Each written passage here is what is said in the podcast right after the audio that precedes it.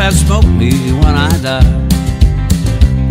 And if anyone don't like it, just look 'em in the eye. I didn't come here and I ain't leaving, so don't sit around and cry. Just roll me up and smoke me when I die. Now you won't see no sad and teary eye when I get my wings and it's my time to fly. Call my friends and tell them there's a party, come on by. Now just roll me up and smoke me when I die. Roll me up and smoke me when I die. And if anyone don't like it, just look them in the eye. I didn't come here and I ain't leaving, so don't sit around and cry. Just roll me up and smoke me when I die. Bentornati, bentornati a tutti, altro sabato in compagnia di Ape Sui Ciro come ogni sabato su Radio Talpa dalle 6 alle 7. Purtroppo oggi non sono più accompagnato dal mio consueto collega Matteo, ma avendo il Covid ho dovuto stare a casa. Eh, sono rimasto solo a condurre una puntata però ricca di contenuti perché proprio oggi abbiamo eh, invitato in studio un, un, ospite direttamente da Roma, eh, quindi lascio subito le presentazioni perché poi avremo tanto di cui parlare. Prego. Ciao, mi chiamo Michele, Michele Conti e sono figlio di attori e nipote anche di un'attrice che era Rina Franchetti e, e, niente, ho il piacere di partecipare a questa puntata, anche se io poi nella vita ho scelto tutto un altro percorso perché faccio il farmacista, in particolare il farmacista ospedaliero. Ah, ecco e Alessandro però aveva la curiosità di approfondire sì. un percorso così un po' particolare diciamo abbiamo approfondito con, eh, riguardo a queste due puntate quella che andrà in onda oggigiorno e la prossima, la prossima puntata della prossima settimana in cui intervisteremo un altro diciamo intervisteremo o meglio condurremo anche con, in questo caso un uh, dibattito un colloquio con eh, un altro ospite eh, a, avvi- a, nostro avviso abbastanza eh, importante per il canale, per la trasmissione, quindi iniziamo subito. Io, eh, data la tua presentazione, mi verrebbe mh, subito diciamo, da chiederti eh, qual è stata magari l'influenza che sin da piccolo hai ricevuto da parte dei tuoi genitori su, riguardo al, al, mon- al, al loro lavoro, ma in generale al mondo del cinema. Ma l'influenza è stata grande, importante, talmente importante da non rendermene neanche conto all'inizio, me ne rendo conto adesso, già da qualche anno, insomma, comunque avendo io ormai 50 anni. È stata grande perché sono stato abituato fin da piccolo a essere portato molto spesso a teatro soprattutto. Qualche volta andavo anche a vedere mamma sul set cinematografico, ma più papà e mia nonna invece a teatro e quindi portare un bambino di 3, poi 4, poi 5 anni e io ero naturalmente particolarmente incuriosito da questo mondo magico praticamente per cui a 5 anni ero eh, muto, immobile sì. in platea da solo a vedere spettacoli anche un po' pesantini insomma per un bambino di 5 anni, tutti classici di Pirandello, Goldoni, già sono un po' più divertenti. E, e, però è stata talmente grande che poi è una, un bagaglio, diciamo, un'eredità sì. che mi porto dentro. E al tempo stesso però loro, eh, un po' tutti veramente, mio padre in particolare, ha fatto di tutto per dissuadermi dal, da, da, dal poter fare questo percorso, sì, perché voleva che io facessi un lavoro più sicuro, più comunque eh, remunerato in maniera certa, diciamo così, e quindi alla, alla, fine io a me piaceva studiare, quindi ho scelto poi comunque di, di fare altro. Evidentemente non avevo neanche il fuoco sì. sacro dell'attore dentro però poi nel tempo mi sono reso conto in realtà che invece un interesse forte per il cinema, per il teatro ovviamente ce l'ho e che forse mi piace il mio lavoro, ma insomma avrei forse potuto fare qualcosa di collaterale rispetto al fare l'attore, perché in quel momento io da, giovane ho eh, deciso di non fare quello, ma non ho pensato fino in fondo che forse avrei potuto fare lo scenografo, il costumista, il regista, sì. insomma ci sono tanti ambiti certo. in cui certo. si può fare, anche il cameraman, voglio dire, certo. tantissimi ambiti in cui si può comunque essere presenti in questo mondo.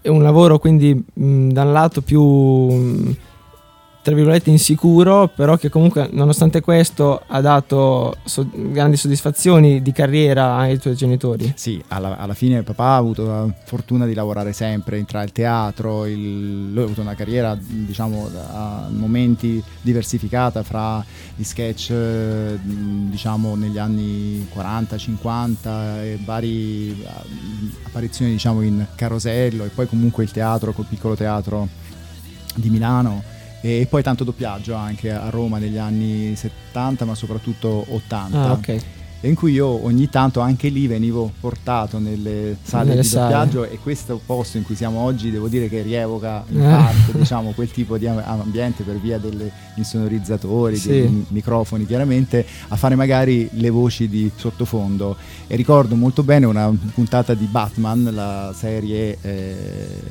televisiva degli anni 70 okay. in cui papà faceva Joker come voce. Ah e io in una, una delle tante scazzottate che c'erano fin da bambino, insieme agli altri che facevano casino, ero lì in mezzo insomma, a fare le sì. voci di sottofondo. Sì, sì, sì.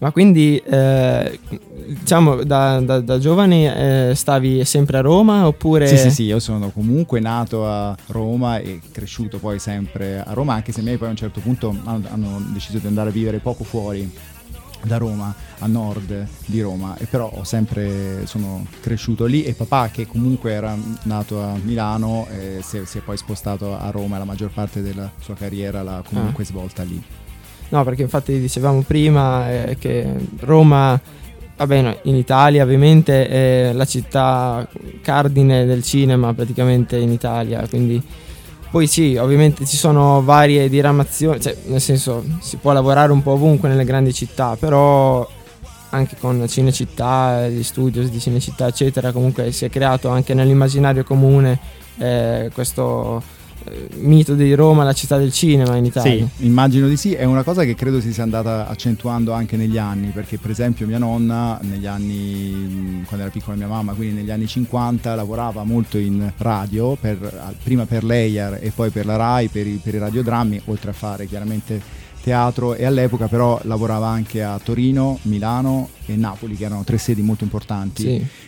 via via diciamo che Roma ha sempre di più invece rivestito un ruolo centrale, diciamo, un po' per tutto, per il cinema, per la radio, per qualunque sì. attività artistica.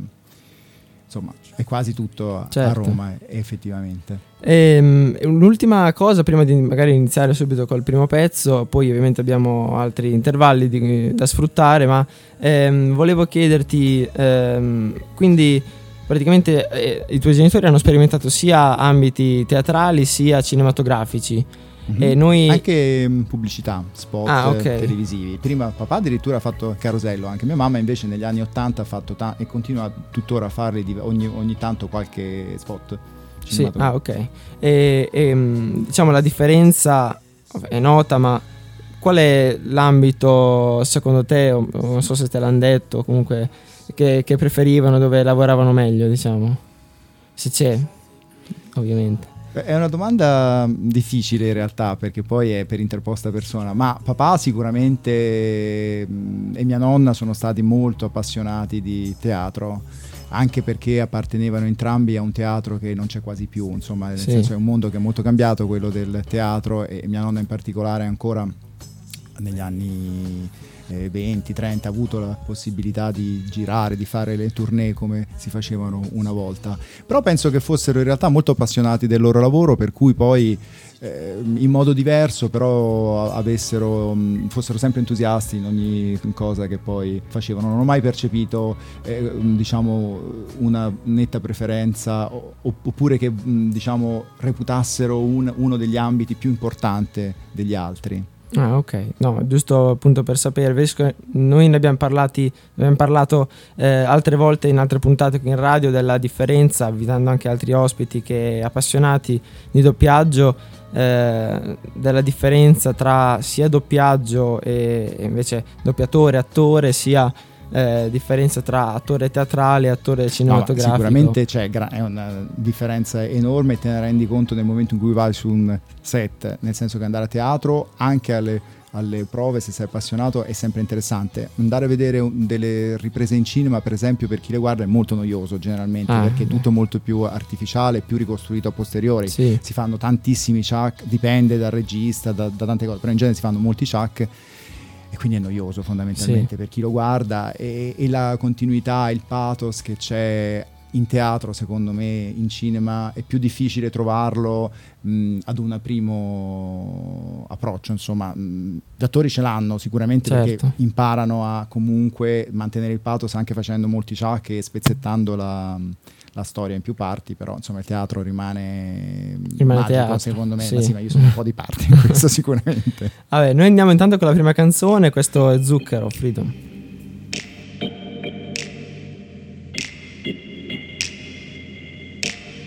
Mi svegliai, tentennai, me ne andai, yeah. Birra calda e ghiaccio sei. Cosa sono qui? Cosa faccio qui? Seguo lei, casomai, yeah. Ma che bel suono sei. libertà ti ignorai, yeah. Oggi no, non lo farei. Oggi no.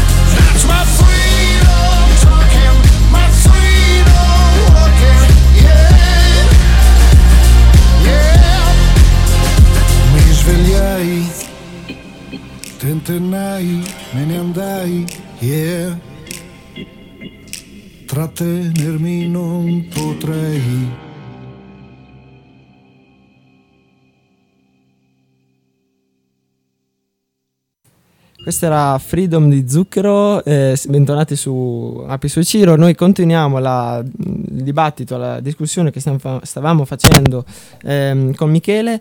Ehm, volevo mh, proseguire appunto toccando il, ehm, il tema del, ehm, del cambiamento, visto che ne abbiamo parlato molte volte anche in altre puntate qui in radio, che ha subito eh, il cinema in generale, quindi vabbè, anche il teatro, mh, ma soprattutto il cinema in quest'ultimo secolo, diciamo, siamo nel 2022, quindi dal, dal 1922 fino al 2022 è stato un, settore ovviamente che è nato, essendo nato da poco, quindi da poco rispetto a tutti gli altri, tutti gli altri tipi di arte, se vogliamo, eh, ha- si è sviluppato in maniera esponenziale quindi eh, anche sia la metodologia del farlo, sia ehm, anche proprio la percezione eh, dei prodotti cinematografici da parte degli spettatori sono sempre eh, in mutamento.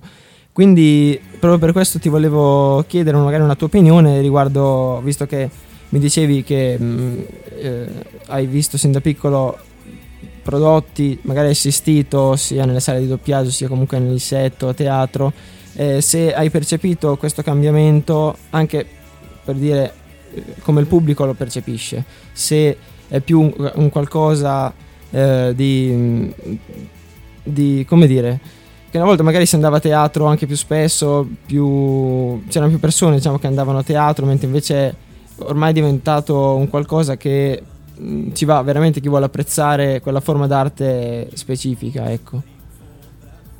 Ma per quanto riguarda il teatro, sì, è sicuramente cambiato perché una volta l'attore, era- l'attore di teatro era fondamentalmente quasi solo un attore di teatro e quindi mh, c'erano delle compagnie molto lunghe, cioè che duravano per un arco temporale lungo durante l'inverno, c'erano delle tournée in cui mh, ancora mh, con mia nonna soprattutto c'era un repertorio eh, vario, nel senso che non si portava in tournée un- una, un- una sola Ah, ok. cosa, ma c'erano- c'era proprio un repertorio. Questo negli anni poi è cambiato, si è trasformato in delle tournée magari con una sola mh, rappresentazione. Finché oggi il teatro viene fatto spesso da degli attori di cinema o di fiction o di... e questa cosa secondo me, ma lo dico con tutta la modestia di un'opinione personale, ci mancherebbe, ha provocato una distorsione profonda nel senso che non, una volta non si andava... Sì, si poteva andare a teatro anche per vedere un attore che si apprezzava, particolarmente Sì. noto, ma non, non si andava a teatro per vedere una persona eh, famosa, diciamo, come oggi.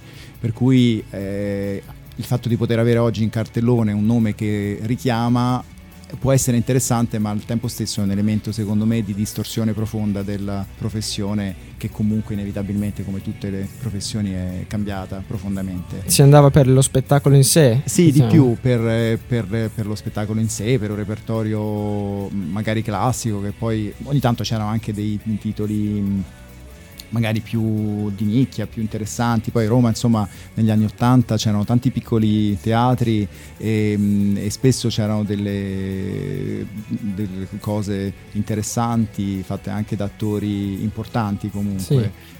E il cinema, mh, beh, anche cambiato sicuramente.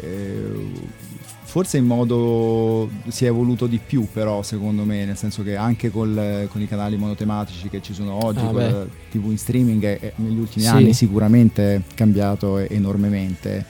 Eh, per gli attori penso che sia una bella possibilità questa perché si possono fare delle belle cose qualitativamente anche, tant'è che ci sono prodotti di livello sia in ambito internazionale, eh, americani oppure anche i- italiani, insomma secondo me siamo, siamo un po' sprovincializzati nell'ultimo periodo, forse grazie proprio a Netflix e a Sì. delle grandi reti di produzione. Cioè dici che investono, c'è poco investimento nel cinema italiano? Non lo so se sia questo, sì, forse anche. Mm, non so. Cioè, perché appunto il- la mia, quello che mi sono fatto, che- l'idea che mi sono fatto, perché appunto eh, il cinema italiano secondo me eh, è sempre stato molto assistito anche rispetto magari al cinema americano che poi si è sviluppato come- per come lo conosciamo adesso, proprio perché c'era più l'idea imprenditoriale e quindi più legata anche al, al profitto che se ne deriva, mentre invece eh, in Italia, da quanto mi sono potuto informare, è sempre stato un qualcosa di negli ultimi decenni di mh, assistito anche dallo Stato, con- promuovendo con la scusa, tra virgolette, ma giustamente di promuovere la cultura, poi dall'altro lato invece magari anche però ha sviluppato un, eh, un pensiero del tipo non investo in quest'idea perché mi piace se non ho la sicurezza che poi mi dia comunque un ritorno Economico. economico. Mm. Sì, probabilmente anche questo.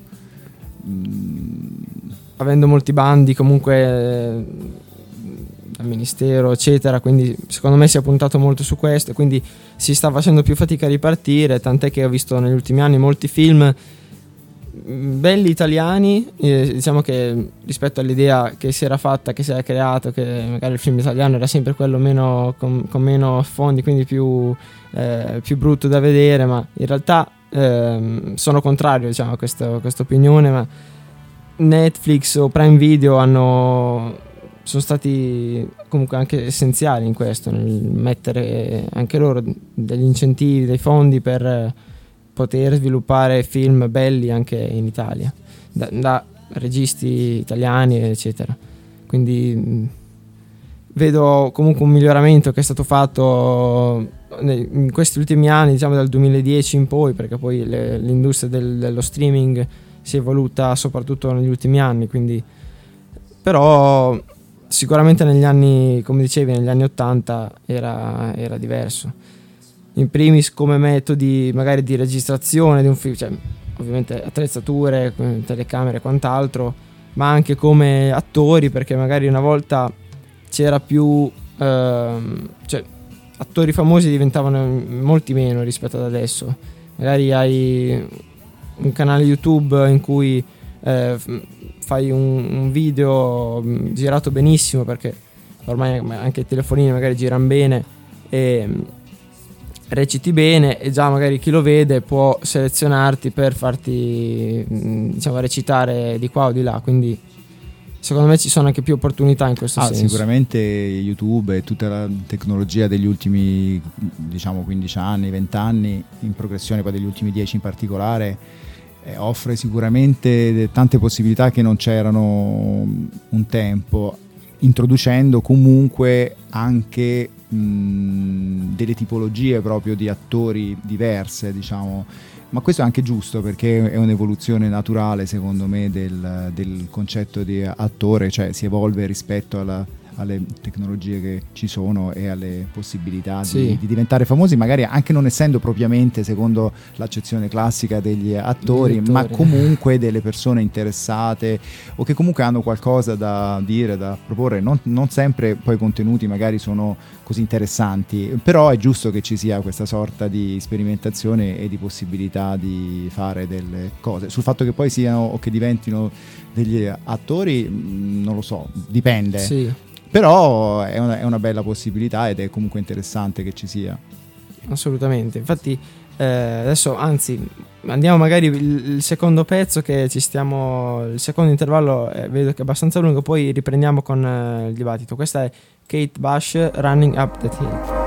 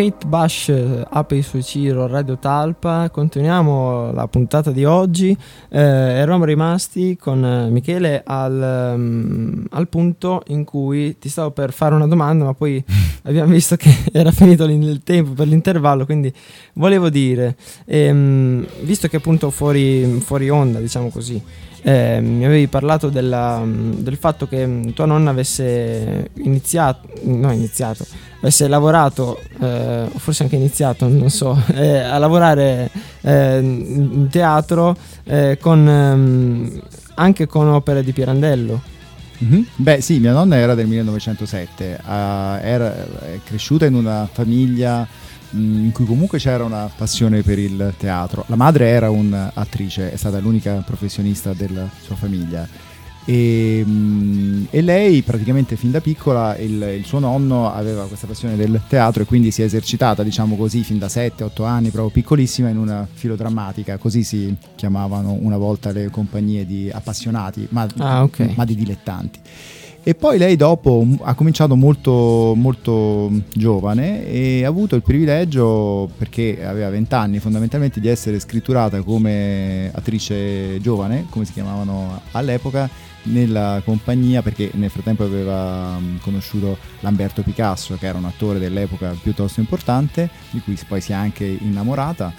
E, mh, ed era un attore pirandelliano anche lui diciamo Ah, ok. e quindi ha avuto il privilegio di lavorare con eh, Luigi Pirandello per diversi anni e anche di andare in tournée insieme in eh, Sud America e insieme anche a Marta Abba che è stata appunto come noto Sì. una- la, la più grande la più grande attrice sì, pirandelliana per cui Pirandello aveva una vera e propria venerazione e, mm, con un repertorio che era il repertorio dell'ultimo periodo di Pirandello perché lui era già grande Sì. diciamo di lì poi a dieci anni circa sarebbe morto e quindi eh, il repertorio era quello dei sei personaggi in cerca di autore della Ah, nuova certo, colonia ok. quindi un re- un repertorio già ehm, già diciamo del Pirandello più Sì. mh, c- cerebrale più evoluto più particolare perché poi l'ultima cosa una delle ultime cose che lui ha scritto è stato Ah, quindi ha recitato anche insieme personaggi in cerca d'autore. Mia nonna sì, non ricordo bene cosa facesse Ah. eh, anche perché è tutto un, un riferito di aneddoti chiaramente fin da quando ero piccolo, di- perché questa da tournée in Sud America insomma ha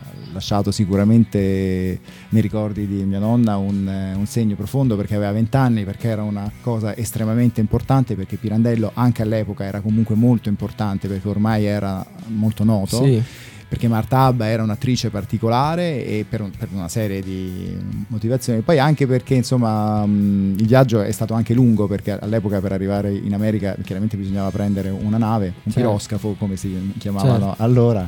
E fecero una festa all'equatore. Mia nonna mi raccontava sempre del- di, di- di- come avessero usato tutto quello che eh, potevano trovare sulla nave per fare dei vestiti. E mia nonna si fece un vestito con delle tende che poi Ah. rimise a posto chiaramente nel piroscafo però partecipò anche in Pirandello e Marta Abba, insomma. No, beh, interessante perché poi queste cose ovviamente, almeno io che ho ho finito la, la scuola quest'anno a giugno, eh, avendole studiate, vabbè, anche da poco, ma comunque avendole studiate a scuola, poi comunque ritrovarle nella vita di tutti i giorni in una puntata in radio, ecco, mi ha fatto piacere ecco, sapere che... Beh, è strano perché è quasi Pirandello viene venerato fondamentalmente perché per noi è uno degli autori più importanti, sicuramente uno Sì. degli autori più importanti del Novecento, però poi c'è sempre un lato umano chiaramente delle persone e, e quindi è, è bello, secondo me rende anche più interessante ecco, studiare, secondo me guardando anche un po' allo spaccato di, eh, di qualcosa di più personale rende le cose più in- in- interessanti e anche più ferme nella memoria, no? Certo. piuttosto che studiarle solo da un punto di vista scolastico che è comunque Certo. diciamo importante, però insomma ci sono tante sfaccettature ed è bello che comunque poterle approfondire. è la base da cui poi dopo uno se ha, se ha l'occasione durante la sua vita poi fa altre ulteriori conoscenze ulteriori ehm, sì anche conoscenze comunque arricchisce il suo sapere per esempio occasionalmente in, in una puntata in radio come può essere da qualsiasi altra parte quindi ehm, invece mh, appunto beh, Pirandello mh, come dicevamo prima eh, eh, sarebbe morto dieci- circa dieci anni più tardi.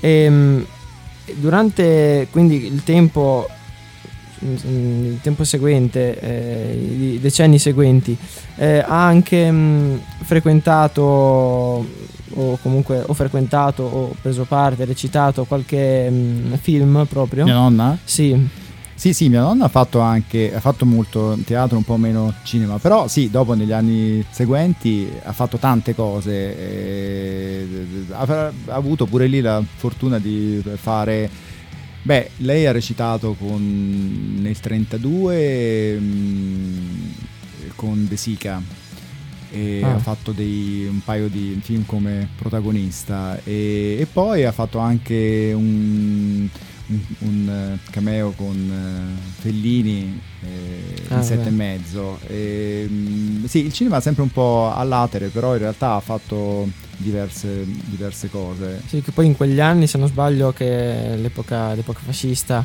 ehm, è stata fondata Cinecittà, o, o sbaglio? Sì non ricordo esattamente l'anno Però durante- sicuramente stata- eh sì sì è di epoca Esatto. fascista anche perché penso che mm, insomma eh, già dall'architettura Sì, eh, Si vede. infatti. No, no, perché però comunque è un qualcosa che è rimasto fino ai giorni nostri e che comunque ancora rappresenta uno dei più importanti ehm, agganci per il cinema italiano, quindi almeno non è, non è stato un qualcosa da, da- da buttare, da rottamare una volta terminata l'esperienza fascista. Ehm, No, ma per Roma devo, devo dire che al di là di cioè, ehm, molte opere architettoniche importanti sono rimaste dal periodo fascista. La città universitaria, la Sapienza, Ah, beh. Cinecittà, eh, l'Eur stesso, che è un quartiere di Roma tutt'oggi ancora interessante e funzionale.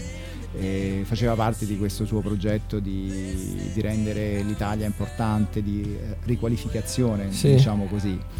E, al di là delle opinioni politiche e, de- e della sua- e- della- e di, e di un eventuale diciamo, giudizio che uno possa dare a posteriori che, non- insomma, che è complicato Certo. sicuramente dare soprattutto non c'entra niente in questo Certo, ambito certo. però architettonicamente per Roma ha fatto sicuramente tantissimo Ehm, volevo invece mh, passare appunto eh, a chiederti un qualcosa, a chiederti se durante la tua vita ti è mai capitato ehm, di ehm, prendere parte, adesso al di là de- magari dei primi anni quando andavi ad assistere i tuoi genitori, eh, prendere parte a qualche mh, esperienza lavorativa in questo ambito, quindi o cinema No, o... mi sarebbe piaciuto. Sì e no, diciamo così. Allora, quando ero piccolo sì, perché ho fatto uno spot ehm, pubblicitario con mia mamma per la lotteria di Agnano, mi pare di ricordare. Ah. Andavo in bicicletta, e vabbè, avevo 8-9 anni, ero molto Ah. piccolo. È stato divertente comunque, molto.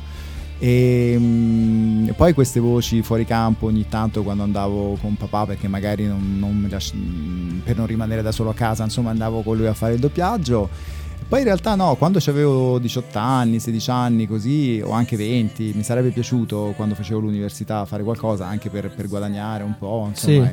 e, e quindi lì avrei potuto fare magari anche semplicemente la comparsa, però eh, comparsa no, perché comunque per loro era, non lo so, papà era spaventato dal fatto che mi potessi appassionare, è strana questa cosa Ah, di quanto lui fosse appassionato e al tempo stesso comunque spaventato dal fatto che io potessi provare attrazione per questo mondo che pure era tanto bello e interessante ma che lui reputava per un figlio sdrucciolevole diciamo così. Sì. e quindi siccome vedeva che a me piaceva chimica, matematica e anche insomma mh, ha cercato di fare in modo che facessi l'università e che non- secondo lui che non avessi distrazioni e io alla fine siccome comunque mi ha sempre aiutato e comunque supportato e insomma ho aderito a questa, Sì. mm, a questa cosa e poi devo dire che stando in una casa con così tanti attori gli attori per quanto si cioè sono sempre particolari e c'è in loro un filo di egocentrismo perché se no non Ah, beh. farebbero gli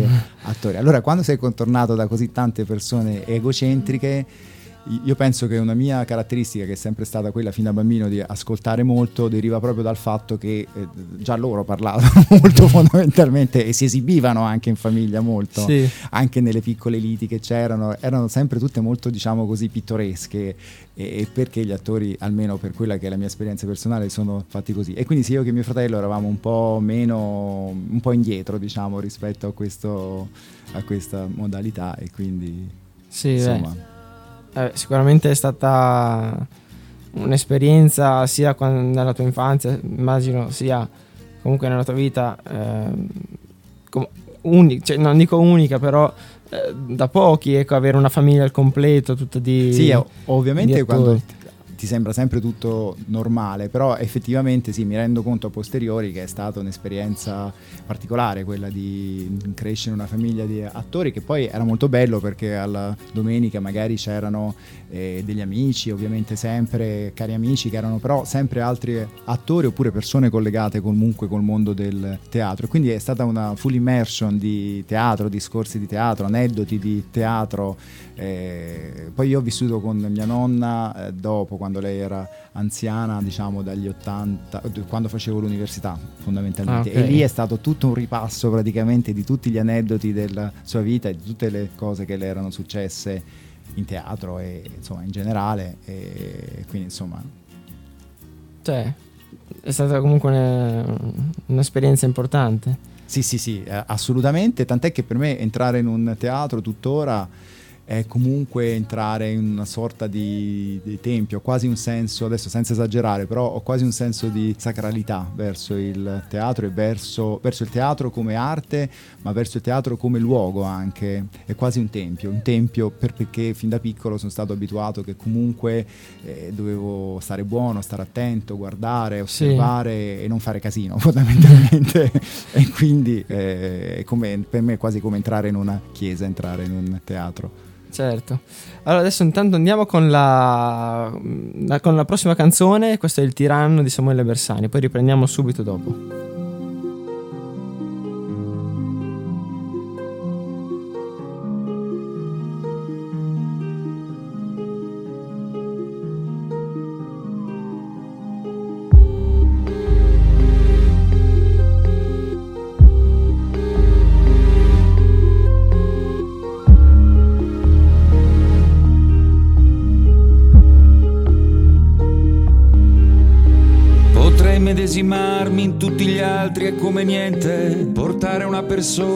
Che ho davanti, prendendone il controllo momentaneo della mente, a compiere dei gesti imbarazzanti. È un timbro di famiglia che proviene da mio nonno, col suo spettacolo viaggiante. Dovunque andasse aveva solamente gente intorno, venuta apposta fin dalle campagne. Un dono che mi porto come un peso enorme e faccio a meno di abusarne. Ma ho bisogno del tuo aiuto per entrare a corte, a uccidere il tiranno, ma la carne. Il tiranno abita dall'altra parte, oltre quelle cinque stanze. Sta firmando tutto curvo sulle carte,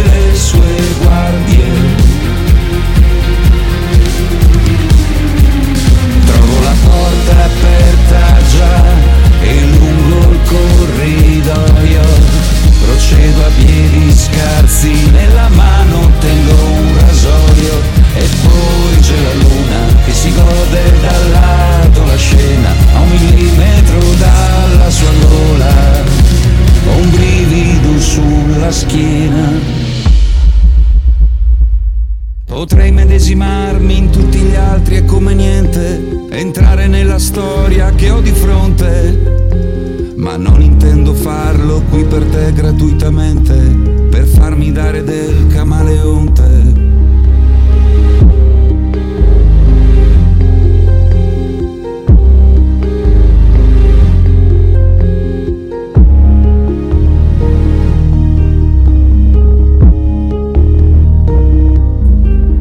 Il tiranno Samuele Bersani.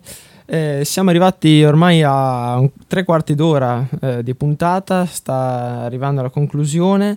Ehm, comunque, mh, volevo invece riprendere il discorso chiedendoti se, eh, visto che prima abbiamo parlato mh, del fatto che tutta la tua famiglia, per tutta la puntata praticamente abbiamo parlato del fatto che tutta la famiglia fosse mh, eh, all'interno di questo mondo, se tua ma- diciamo gli ultimi lavori che mh, aveva fatto tua madre, se si, insomma quelli che... Sì.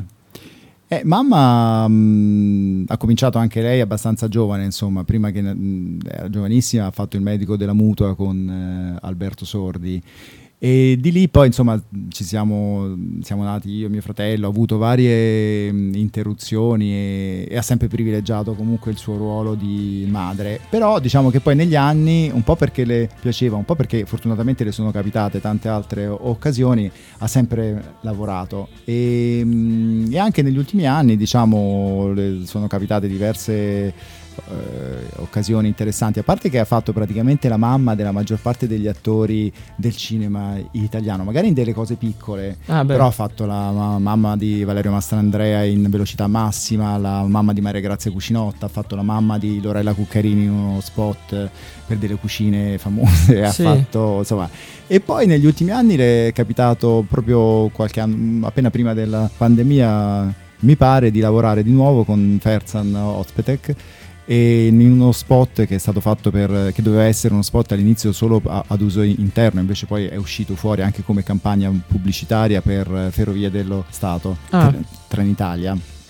E che è stata una cosa carina. Poi dopo ha fatto subito dopo il film eh, che lui ha fatto di lì a poco che è la Dea Fortuna e poi l'isola di Pietro con eh, Gianni Morandi ha fatto recentemente uno spot pubblicitario per un aspirapolvere con dei gomitoli che volano, Ah, insomma beh. delle cose anche buffe, divertenti, anche piccole, però mamma ha sempre molto piacere nel fare il suo lavoro e adesso da, tra qualche giorno dovrà fare eh, un paio di mm, giornate lavorative, si chiamano pose in cinema per una, una fiction sulla protezione civile. Ok. Ehm, eh, una cosa che mi è venuta in mente adesso mentre, mentre parlavi ehm, è che queste connessioni, diciamo, sono avvenute in modo indipendente, cioè queste connessioni nel senso del fatto che mm, ehm, sia tuo padre, tua madre e tua nonna lavorassero nel cinema, Mm. eh, sono avvenute in modo indipendente o una ha condizionato l'altra?